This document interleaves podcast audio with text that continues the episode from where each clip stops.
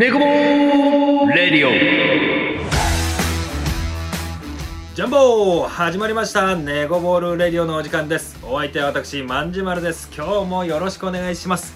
我々ネゴボールですか？ネゴシエーション。バスケットボールを含めたスポーツ。全てという意味のオールからなる言葉で楽しむつながる知る助け合うをもとに活動してます。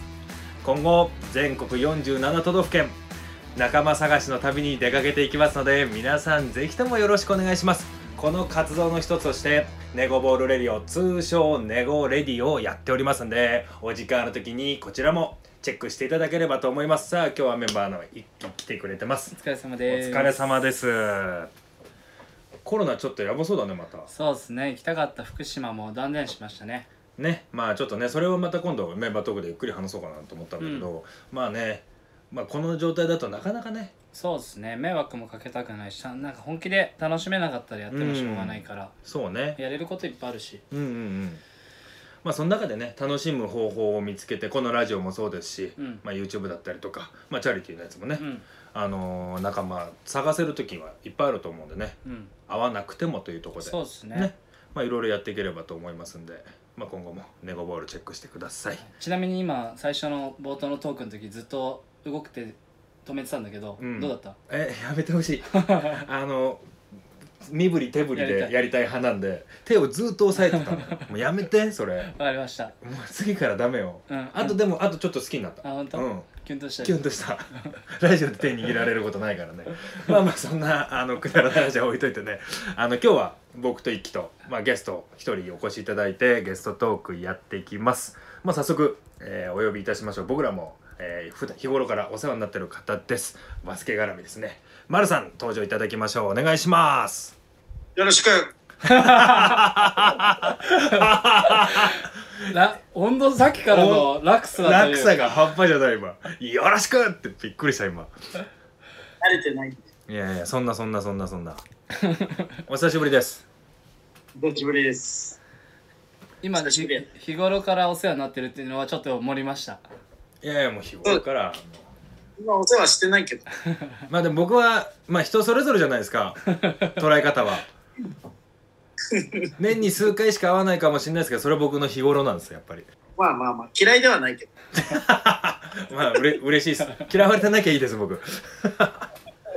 まあね今日いろいろまあストリートもそうですしコーチだったりとかいろいろバスケやられてる丸さんとお話ししていきたいと思うんですけどもまずは僕の方で簡単に丸さんの紹介をさせていただいてからお話入っていこうと思います、えー、丸さんですけども1983年奈良県生まれ。小学生からバスケットボールを始め大学からアメリカに留学。帰国後にストリートバスケットボールチーム大阪老朽化に所属しております。プレイヤーとしてだけでもなくサムシティ大阪の立ち上げ。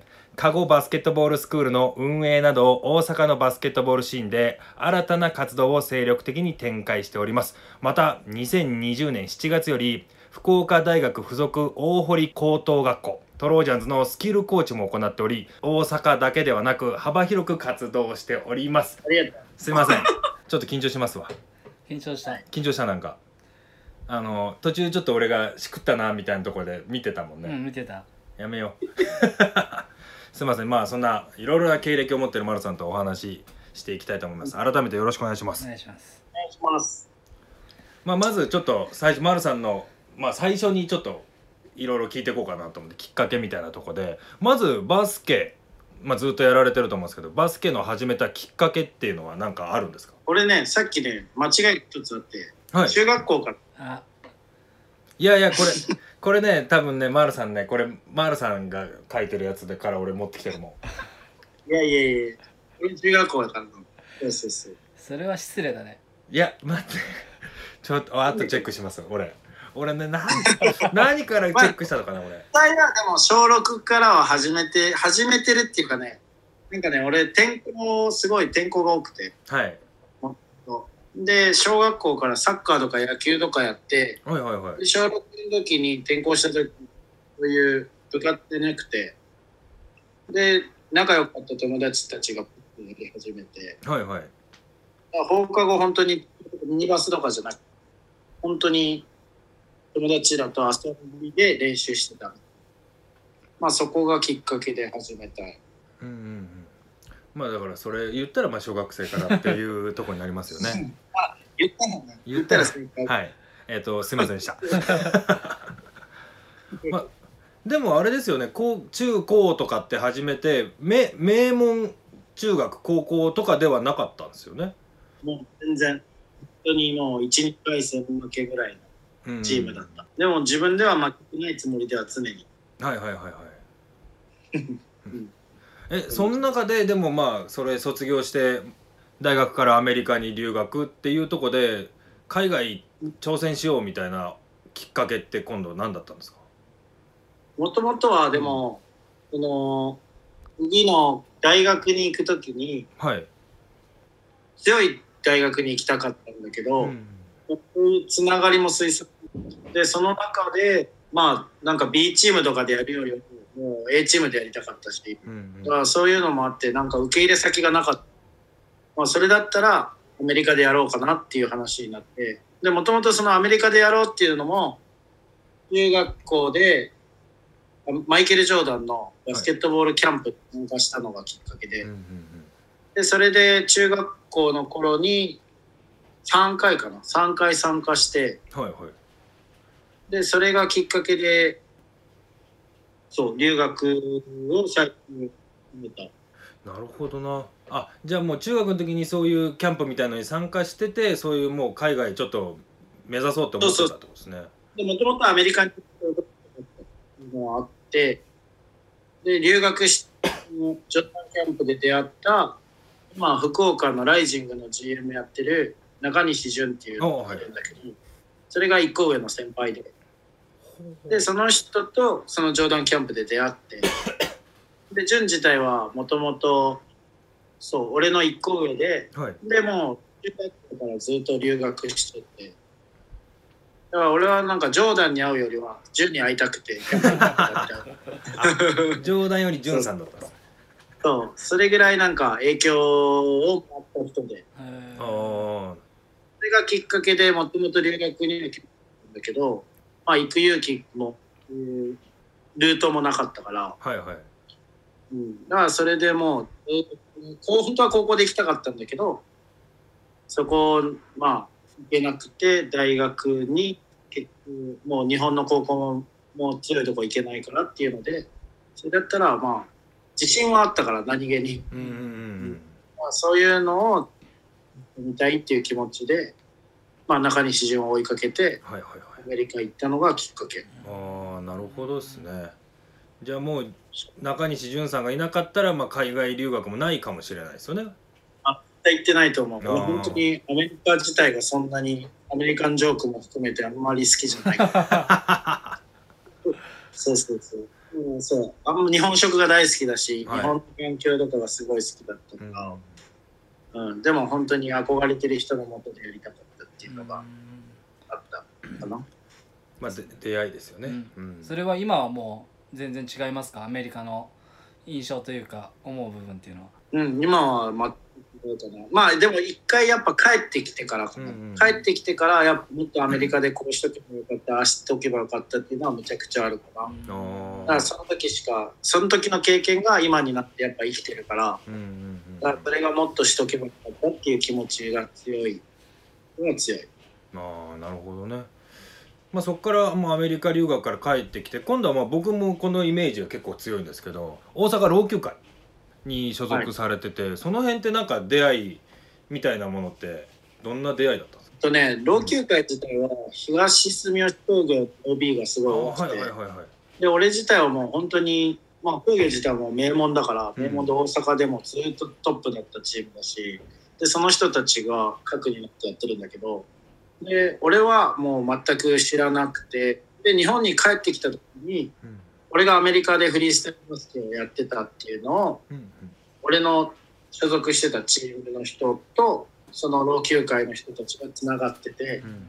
でなんかアメリカでパフォーマンスしてたやつがいるよっていうのをなんかその人たちに言ったらしくてでそこからなんかイベントをなんかやりたいみたいな話になってそういうやつがいるぜひみたいな感じで紹介してもらってでなんかここに練習するからみたいな感じでその時に老朽会のメンバーが何人かいてうんそこで一緒にバスケやって、で、その後の、なんか、バスケ終わりのマックで、なんかそういうイベントやろうよみたいなで盛り上がって、で、そこがもう本当に老朽会の一番最初かな。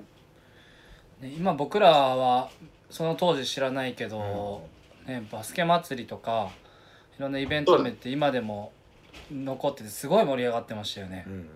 そう、それがもう最初がそのバスケ祭りをやるっていうのが始まりで、うん。で、大阪老朽会っていうのもバスケ祭りと同時にでそれが1回限りのイベントだったの、本当は。えー。はいはいはいはい。そう。ほんで、その老朽会のそういうメンバー、老朽会っていう名前ももうその1回限りのイベントだったんだけど、初っ端のイベントで500人入っちゃって、すげえ。ああすげえなすすげえ人呼んでるとかじゃなくて、もう本当に工業とか、本当仲間ばっかりを500人集めれるぐらい、うんやっぱ工業がすごくて、俺からすると。うんはいはいはいはぐらいの人で一発目。うんそうすると、まあ、欲が出るよ。そしたら2回、3回ってなっていく。うちに。4回目、5回目ぐらいでもう絶対大阪出て、ええすげえな。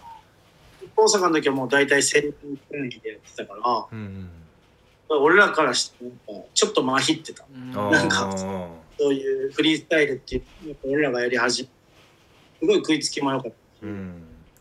うん。すごいお客さんと反応もやっぱしてくれたから、まあ超スーパースターだよねそれでもね。芸芸能人みたいな。そうそうそいやでもそれぐらいなんか勘違いするぐらいやっぱすすごいチヤホヤしてくれた。うん。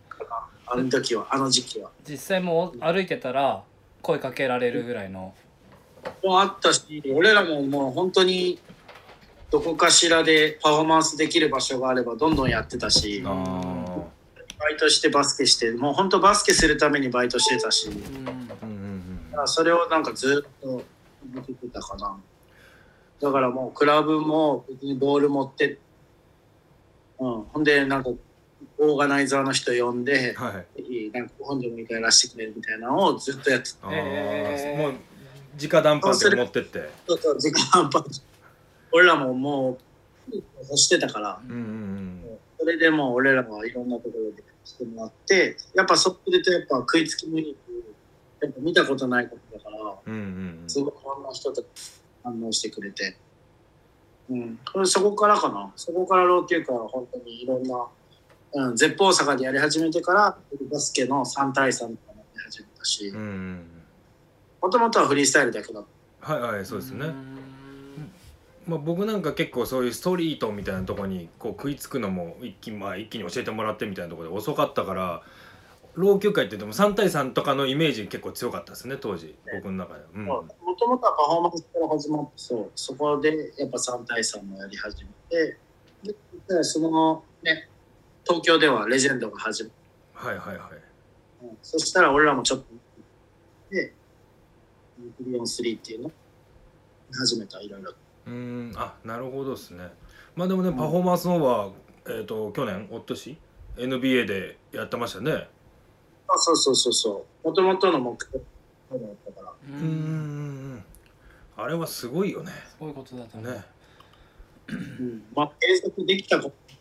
うん。一番かなやっぱ。うん。俺らも自分で優れも仲間がいっぱいやっ抜けたりとか、うん、継続してやっぱなんとかバトンを結果家に行けたっていう。うんうんうん。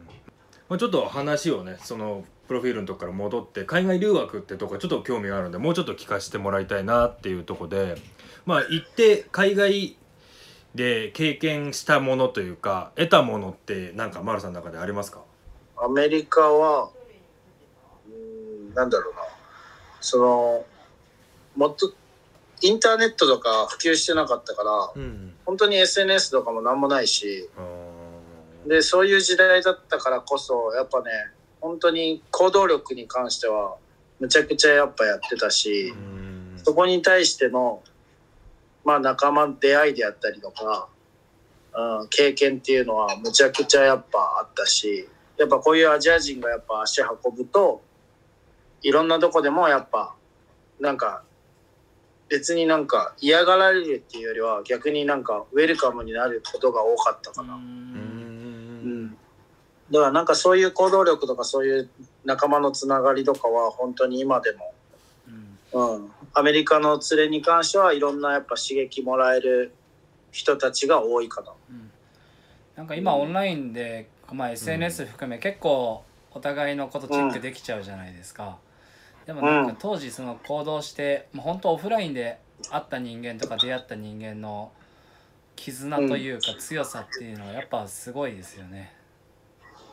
そうだね。まあ本当に、そう、そういう、今の子らにはやっぱ足りないのはうん。結構それだったりもするし、うん。ね、全部やっぱ映像とかどこにでも手に入るから、はいはいはい。だから本当に本物を見てない気がするのかなっていうのはすごいあるかな。うん。まあ行かなくても見れちゃう時時代ですからね。そうそうそうそう。そう。んまあそれはそれでいいことでもあるしさそうで。すねうん。まあ、ただなんか一体その会場の熱量とかその人たちのなんか熱さみたいのってやっぱ行かなきゃ分かんない部分って結構ありますよね。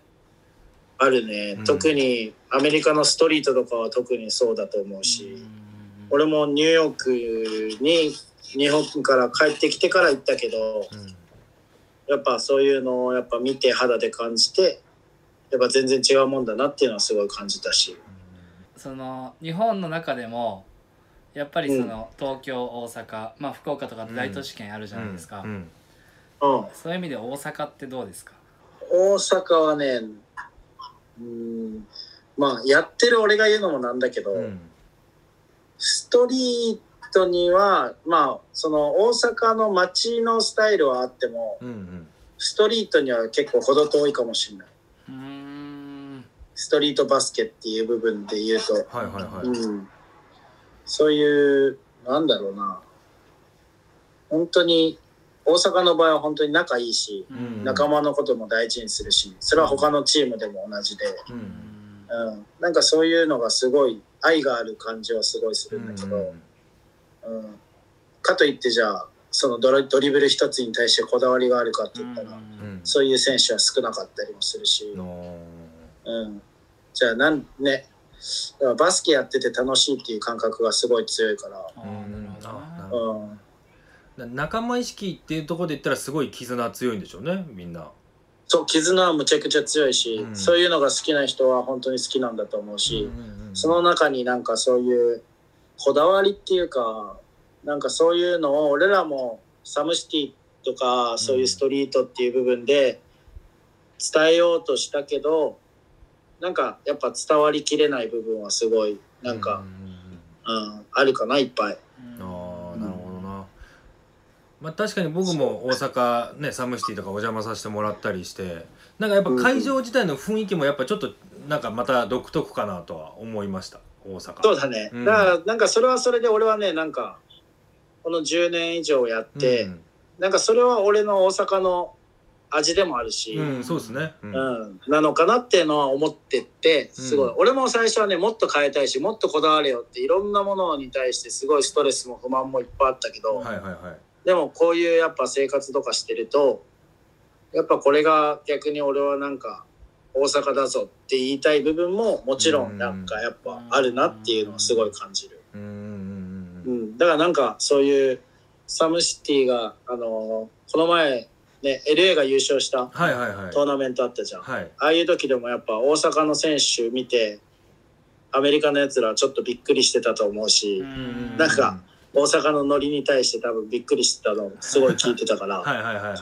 らそういうのと一緒でなんか大阪は大阪で味あるんだなとは思ってるうんし魅力はあると思うし、うん、でもその中にやっぱそういうストリートボールっていうのをもっと、ね、追求する選手もいていいと思うしう、んううん逆にそういうのを一人二人増やしたいっていうのはやっぱ俺の役目かなっても思ったりもするし、はいはいはいはい。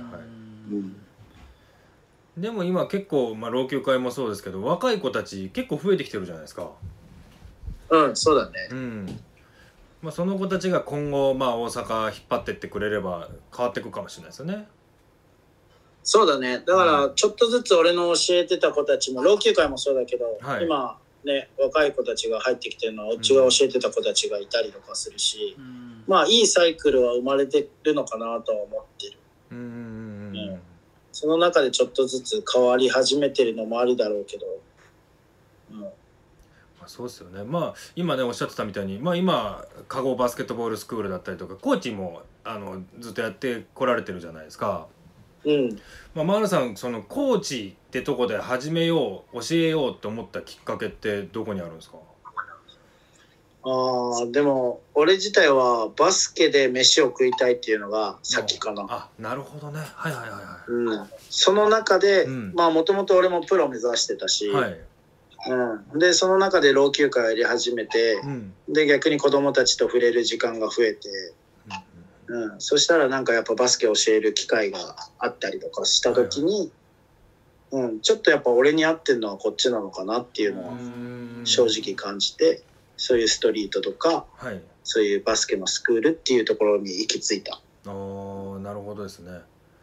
まあ今ね探求してる最中なのかもしれないですけど自分が丸さんが教える中でのこだわりとかモットーみたいなものって信念みたいなものってあったりしまします？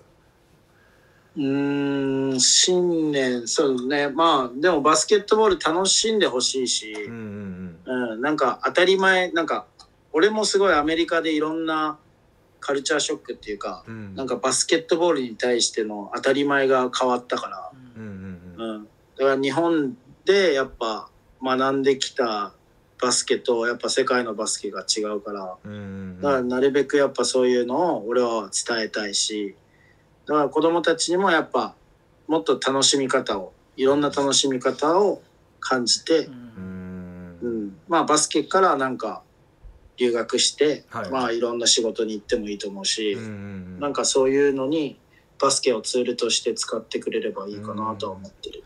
だから俺はなんか結構人としてとかそういう私生活のこととかをやっぱ指導では言ってるのはそのせいもあるかな。うん最近あのインスタかな女の子たちがすごい楽しそうにバスケやってうんうるん動画そうそうそうそう。なんかああいうのもやっぱ日本にない、なんか日本にないっていうか、ああいう雰囲気でバスケする子たちも少ない中で、うん。やっぱ俺がやっぱそういうことを発信すれば、ちょっとでもやっぱ周りの人たちも見方がね、変わるかなっていう、ああいう表情できるし、うん。うん。うん、ああやって楽しめるメニューもあるしっていうので、うん、やっぱバスケ楽しいんだよっていうのがやっぱ小中学生には大事かなとは。思う。うん。なんかそね俺らうんの中学僕も中学強くなかった。高校でやっと強くなったんですけどまあそこそこ厳しい環境というかとりあえず走ってうん。みたいな環境でやっててああいう楽しさ苦しさの中に楽しさ見つけてたっていうのがモチベーションぐらいな、だったけどねうん。ああやってこそうだね。う練習中に楽しそうに笑うってことはあんまり経験したことなかったなって思いますね。うん。だからそれぐらいなんかやっぱバスケは進んでる中で指導方法も変わるし、うんううん。ん。そういうのがやっぱバス、うん、日本の場合はやっぱ昔のねまんまのメニューだし。うん。だからそういうのをやっぱ変えていかないと当たり前なことをやっぱ変えていかないとうん。良くならないのかなとは思うし。なるほどですね。やっぱその教え方って部分で言ったら日本と海外ってやっぱ全然違うもんですか？うん、違うと思う。う。うん、し、うん、なんだろうね。何が違うかって言ったらやっぱ、うん。なんだろうね。その育成は育成でちゃんとやっぱ勝ち負けも大事なんだけど、うん。うん、ちゃんとやっぱその先を見てるかなっては思うし、うん、だから優先順位も何を教えてるのかも大事だと思うし、うん。うん、だから高校大学プロとかそういうところまでちゃんと見据えた上で育成はしてあげたいかなと。は思う。なんか難しいですよね。そなの、育成ででもその勝ち負けもある程度追求しなきゃいけないじゃないですか。そうそうそうそうそう。ね。子供らもか、ね、勝ちたいっていう気持ちがあるし、うん。だからその中でねでもそれをやっぱ考え続けないとうん。指導者はダメだと思うので、うんうん。だからそれを考えた上で子供たちと向き合うべきだと思うしうん勝ちが全てっていうのはちょっと違うかなっていうのが。なんかねもうすごい叫んでる人たちもいっぱいいるし指導者。で、ね。はいはいはい。うん、まずそういうのがやっぱ結果そうなっちゃってるのかなって思っちゃうし。ん。なるるほどな。まあ今ねいろいろこう教え方を変えていこうとかって言って丸さんやってると思うんですけどもともとの日本の教え方の良さみたいなものってなんかあるあるんですか？今なんか聞いてるとなんかねあんまりないのかなっていう、まあ、変えていかないといけない部分なのかなって、うん、日本人はやっぱ真面目だから、はいはいはい。本当にちゃんとなんていうの、う。ん、そのまんまこれやれって言ったらやれる力があるから、はいはいはい。うん、アメリカ人はやっぱね最初これやれって言われてもちょっと違うことやっちゃったりとかするけど、うん、日本人はやっぱそうやって遂行する力がすごいあるから、うん。うん、それはもう日本人ならではだと思うし、ああなるほどね。うん、そういう器用さも含めて、うんうんうんうん、だからそういうのはやっぱ日本人でもやっぱ大事な部分だから。うんうん。うんすごい、うん、だからああいうねゴミとかもしないしとか、はいはいはい。そういう終わった後片付けしたりとか、うん。そういうのはやっぱ日本人の方がやっぱきちんとしてるよね。うんうんまあ、その中で海外とか、まあ、今変えていこうと思ったスキルもそうですけど、入れ込んでったら、うん。すげえ選手出来上がるんじゃないですか？最終的に。そうだね。だから面白い、今だから本当に今までそういうところを見てこなかったから逆に見る人たちが増えていけば増えていくほどうん。可能性っていうのは広がるし、うん、逆にね今は本当に八村君も含め渡辺君も含め、はいはい。ね、馬場雄大もそうだし、どんどんどんどん海外で活躍できる選手が増えてるっていうのは逆にそういうことだと思うし、うんそうですよね。ああいう子たちがやっぱ海外チャレンジして日本のいい部分もちゃんと生きつつうん。頑張ってる、だと思うかな。それはその海外のそのなんていうのかな。うん。あのハードルというかが単純に日本として下がったのか、そういう指導者が増えたのかでいうとどっちなんですかね？うん、指導者も増えてると思うけどうん。でもまだまだ足りないのはやっぱそういう審判とかやっぱコーチのレベルアップかなとは思う。うん。うん、だから今までがやっぱそこに向いてなかったのが、うん。うん、アメリカでもやってない日本独自の練習方法だったしうん。だからそれがアップデートもされない状況で反復をずっとしてたから。今は逆に、うん、足りない部分がどんどんどんどん縮まってるのは縮まってると。うん。ああなるほどですね。そうですね。日本日本の、まあ、ルールも徐々にこう海外に近づいてってるというか、そうそうそうそうそう。だからそういうのもルールにね時代とともに変わるし、うん。じゃあ練習メニューも変わって当たり前だし、うん。うん。うん、だからそういう面では、うん、まあよくはなってると思う。本当に。うん。うん。そうたまたまラジオで、はいえー、と最年少ああのレフェリーね。レフェリーの子はいが出てくれて、な何級審判今 A 級 A 級か A な級最年少 A 級しえー、すごいね。はい。その子とかもプレイヤーとしてももちろんやりたかったけどその審判の道でレベルアップさせたいっていうのがあって、も向いてる方向としては一緒なのかなっていう感じがしますね。うんうん、そうだね。でもそうやってやっぱいろんなチャレンジする子たちが増えていくと嬉しいよね。ううんんうん、で審判の、ね、魅力っていうかやっぱそういうのもあるだろうし、だはい、からそういうのをどんどんどんどん発信してくれたらもっと増えるんじゃないかなと思うし、僕らが生きてる間にアメリカを倒す日が来ますかね。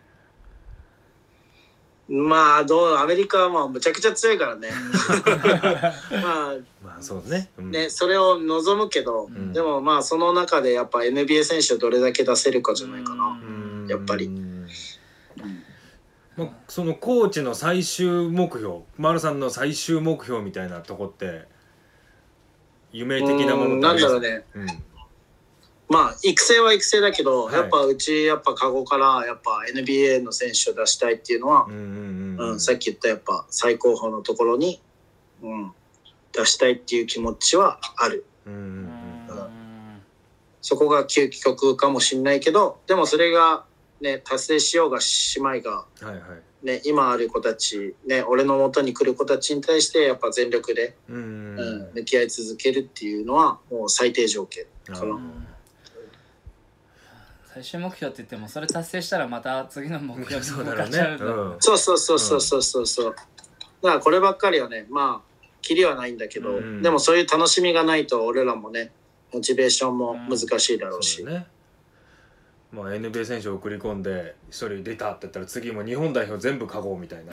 5人スタート全部カゴでアメリカ倒すみたいなのが今度目標になるかもしれないし、まあまあ、そうね、そうなってくるんだろうし、うん。多分、うん。まあ、キリがないよね。そううそですねいう目標を立てていくと。うん。まあそうですよね1個達成したらまた次のがステップになるわけですよねそうそうそうそううんまあ、見える世界も変わってくるからさうん、多分言ってることも、多分見えてるところも全く変わるだろうし。ただやっぱそのまあもちろんねそういう強い選手すごい高いところでできる選手をさ作るのもそうなんだけどやっぱそのバスケットをきっかけにしてその後羽ばたいていくっていうのもすごく僕すごいうん心に刺さったなと思って。そうだね。うんだから俺自身がやっぱそういう、ジョーダンキャンプに参加して人生変わったから、うんはいはい。うん。だからそういうきっかけは与え続けたいかなって思うし、んんで留学してた仲間もやっぱいろんなステージで活躍してるからそれが別にバスケのステージじゃなくてもうんはいはい。やっぱ日本のやっぱいろんなところでやっぱ世界とつながることをしてるから、うんうん、だからそういう人を見るとやっぱ逆に刺激もらえるし、うん。うん、いや幸せだよね。まあ僕らの時なんかこうスこうスクールとかっていうのはほぼなかったじゃないですか。なかったんじゃないかな、うん。そうだね、まあ本当はねどっかにあったのかもしれないけどやっぱミニバスだったりとか中学校学校の部活っていうとこが基本ですから、まあ、うん。今のね子たちって言い方していいのか分かんないけど学べる環境がこうやってあるのが素晴らしいことだね。そうだね、うんそうだね、うん。俺も羨ましいと思う子供らが。そうですよね。俺もなんかそう当時小学生とか中学生の時に丸さんみたいなコーチが、ね、身近にいたらちょっと変わってたかもしれないし、それもしかしたらねうん、B リーグ行ってるかもしれ B ない、リーグ行ってるかもしれないよ。絶対行ってないな。多分行ってないね。行ってないです多分ね行って。う。ん、多分そのどっちかって言ったら僕は後者のこのきっかけになった方ですね。そっからねあのバスケを通じて、うん。えーサラリーマンになるっていうね、そうそう。きっかけをね。で丸さんに教えてもらった根性とかでやってますみたいな。そっちタイプだね俺はね。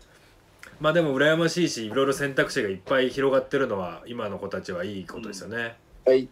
さあいろいろコーチだったりとかいろんなお話を聞かせてもらいましたけども、今度は僕らネゴボールっていう活動をしている中でまあその件の関係する話をちょっとしていければなと思うんですけど、まあ、僕ら全国47都道府県、まあ、旅しながらバスケットをやってみたりとかいろんなことをやっていこうと仲間作りの旅をしていくんですけどまあ丸さんとしてでもいいしカゴとしてでもいいんですけどなんか旅する中で僕らになんかできることないかなと思って勝手に協力させてほしいっていう話なんですよ。やばいねそれはい。そうなんです。あの頼んで頼まれてもないのに勝手にあのうん。協力させてくれって言ってるんですよ僕ら。それやばいよね。やばいですよね。勝手すぎるよね。勝手すぎますよね。活動？なんか活動？うん。なんか全国僕ら回ろうと思ってるんでそんな中で、うん。こまあこんなことしたら面白いでもいいですし。いやダメ。協力させてもらう、協力させてもらうもう決定。なるほどねそうぜひうちのスクールに来てよ。僕らが？子供らと子供らと戯れて。あ子供らと勝負しようよ。あなん何の勝負しようかな何でもいいよ。じゃあフルーツバスケットっす。俺普通のバスケットできないから。いいよ。多分ねうちの子ら真面目にやってくれると思う。本当ですか？それかあの 練習を MC するとか。そうだね。それでもいいけどねさあ誰々サボってるぞーっつって。ぜひなんか今その、まあ、僕がいてマジマル MC でいて、まあ、大使が一応まあ、うんプロでやってて、はい。一応っていうでまあ、りょうちんっていう映像撮れる人間がいてな。はいうんセットで勝手にちっちゃいイベントをいろんなところで開いちゃってるんですよはい。あそうなんだいきねなり公園行ってピックアップ MC は入れて始めたりとか、うん。うんあのー人が出店してるテあのテントのはいフリマとかで勝手に商売始めたりとか やばいねはい。勝手すぎるね勝手すぎますやっぱり。多分みんな優しいからね、はい。なんだかんだ許してもらってるってとこで。なるほどね、はい。なんで。じゃあぜひうちのスクールに来て勝手に MC してじゃあそその勝手になんか試合しようよでその映像流していいですか、はい。全然いいよやった。なんかうちの頃は多分喜んでやるよ多分。本当ですか？じゃあ。嬉しいな。か勝手にカゴとコラボしてみたっていう動画がさ。そうそうそうそう。急に来て。うん。急に来て急に入ってって「おいやるぞバスケ!」っつって。騒ぐだけ騒いでバスケして帰って勝手にあげるっていう。そうそうそうそう。全然いいよ。あじゃあそれやろうよ。いやいいねそれ。じゃあちょっと突撃。急に行きますからね本当に。いいよいいよ多分うちの頃は急に対応できるよ。すごいな。日頃の教えだこれ、うん。好きだからそういうの。あいいっすね。じゃあちょっとそれ勝手にコラボお願いしますじゃあ。勝手にコラボ。オッケーオッケ面白そう。了解です。いやそれ面白いな。その後終わってからも丸さん付き合ってくださいよ。もう朝までじゃないにしろ。ーうん聖ダコ行こうね。はい。あ大阪大阪一うまいたこ焼き屋。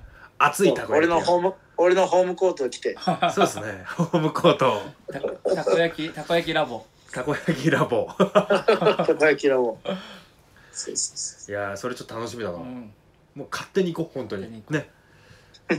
まあなんかもうこれもねこんこの後ちょっと交渉させてくださいみたいな話をしようとしたんだけど、うん。最終的にちょっとこれも交渉になっちゃったみたいなとこあるんでそうだね。んまあちょっとね本当はこのネゴボールのネゴがネゴシエーションから来てるんで交渉させてもらおうかなと思って、い、ろいろ用意したんですけどまあ一発目はちょっとカゴとコラボを勝手にさせてもらいますっていうのが一個になっちゃったって感じなんですけどまああとは僕らあのネゴボールとして、まあ、賛同してる、えー、ギブアドリームチャリティープロジェクトっていう、まあ、チャリティーの、えープロジェクトがあってそこにもネゴボール賛同していろいろ養護施設だったりとかに寄付をしてた持ってったりとかしてるんですけど、えー。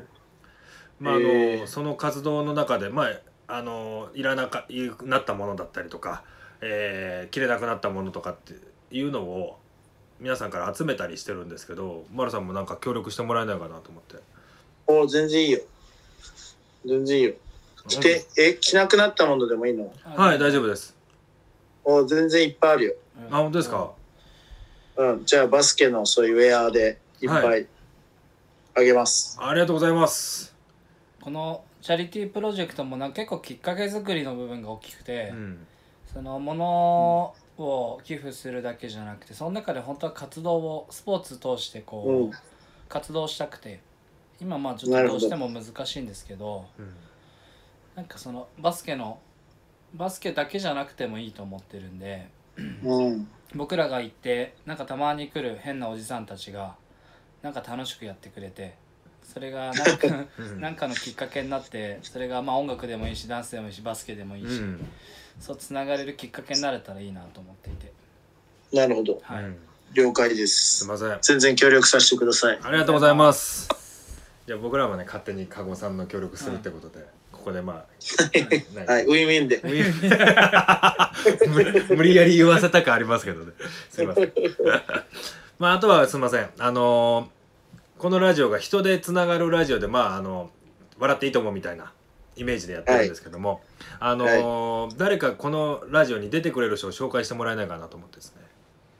いやいいいいやついるよ。います？うちのうちのメンバーで大阪老朽会のメンバーで。誰だろちょっとまだわかんないけど、うはい。もしかしたらいいけると思う。あ本当ですか？お伊勢さあ最高。ん みんなが多分気になってる。多分大阪の人らはね大体分かってんだけど、はい。うん多分地方とか東京の人たちとかは多分伊勢さんっていうのをもっと知った方がいいかな、あああーそうですね。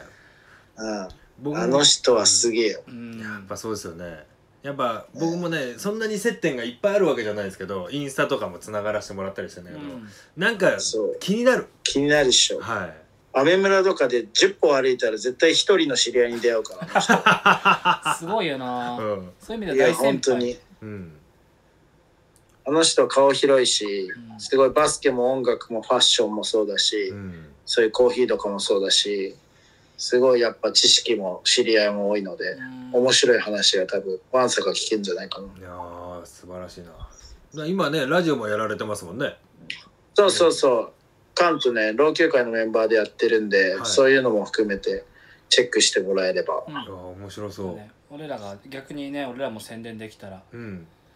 そうそうそじゃあちちょっとぜひ。ぜひ。でつなげてもらってお願いいたします。はい紹介しまいす。やったな楽しみです。ありがとうございます。はい。さあいろいろまあ交渉もいろいろ成功勝手に成功させてる部分もありますけども。これは成功ですよ。成功ですよね、うん。まああのいろいろ丸さんのもともとの生い立ちだったりとか海外留学だったりコーチについて聞いてもらっ、えー聞かせてもらったんですけどまあもう最後にあのこのラジオを聞いてる人に、まあ、今後こんなことやるよとか PR 的なものがあればいただければなと思います。いや PR そうですね。なんか、まあもっともっとやっぱ僕自身はもうバスケばっかりなのではい、ねいろんな方にバスケットボール知ってほしいし大阪のボーラーも知ってほしいし、ね、僕らも地方に行くんでなんかぜひ大阪とかに足運ぶきっかけになれば嬉しいです。はい。じゃあ、まあ、大阪に行った際は清田講集合ということで、はいそう。とりあえず聖田校に来てくれれば俺いるんで。はい、せ清田の PR みたいになっちゃった。そうね。まああのさっき一回中断してるんだけどそれはまあ聖ダコの誠司君がね電話来たって言ってたかそう電話来てあいつ空気読めないから。ら お呼びがかかってるんですよねもうねだから、そうそうそうまあ、ある意味出勤ですよねもうね。そうそうそう。まあぜひぜひ。ぜひ大阪行った際はね聖ダコに行ったらマウルさんがいるはずですから皆さん、はいまあ、気軽に声かけちゃって大丈夫ですよね。ああ全然全然いつでも来てください。はい。まあそれでつながってバスケ好きになってもらう人が一人でも増えればまたそうね。いい出会いだと思いますのでありがとうございます。はいやります。さあじゃあもう一度紹介させてもらって、えーまあ、今日はラジオ最後とさせてもらいます。まあコーチだったりとかえー海外留学を経ていろんなことをやられてます。まあ大阪市ですけど大阪最高の男と言っていいんじゃないでしょうか。今日のゲストマルさんでした。どうもありがとうございます。ありがとうございますありがとうございました。はまたお願いします。ーい。いやちょっとなんか僕ちょっと緊張してたんですよ本当はまあ伝わってると思うんだけど。マナさんあんま好きじゃないって言ってたもんえだから嫌いじゃないって言ってたよ。そうだね。ん。でもラジオだか言い方の問題？らそうそうそう。あんまり好きじゃないを嫌いじゃないっていう言い方、うん。だとしたらもう俺マルさん好きの今回この話には出さなかったんだけど、まあ本当行動力の部分で、昔年末に、うん、う。んまあ、あるあの同い年のお魚やってたら今から山梨行くわって言ってああそうね。突もう俺帰る予定もなかったのに、うんうんうん。突然乗り込んできた事件とかがあって、そうね。あの大晦日だよね。大晦日。から年越ししてあれはすごく面白かったよね、まあ、ちょっとね今度また来てもらってその辺の話もまたしてね。ね。僕多分ねその時ちゃんと話したの初めてかもしれない。マルさんは。うん。そっか。まだその時僕多分あれ56年前でしょそうだね。でしょ？多分下手したら僕まだ MC してないですよ。あいやゲオファンクなとあそっかそっかそっかそっか。じゃあ MC 始めてばっかの時だから、はい。まあ、接点初かもしれないですね。はい面白かったね。まあ、ちょっとコロナ明けたら大阪行きましょ行きましょう、う。ねで勝手にカゴに乗り込んで好きな放題やって帰るう。んはい。でなんか実際すげえ怒られる。やりますそういうんじゃないかな、うん。そうじゃない。今見たらわかんない。すげえちゃんと練習してんだよ。イエーイっつってさらにやる。それでも言われたもんね。振りだと思ってやるからねまあ楽しみですよ、まあ、本日もねはるばる大阪から見ていただいてありがとうございました丸さん。いい旅でしたまあ、今後もネゴボールレディオいろんな方とつながっていきますのでぜひとも聞いてる皆さん楽しみに聞いていただければと思います。そんなとこで今日の旅もここまでということでまた次回ネゴボールレディオでお会いしましょう。マニアナ絶対言わないよね。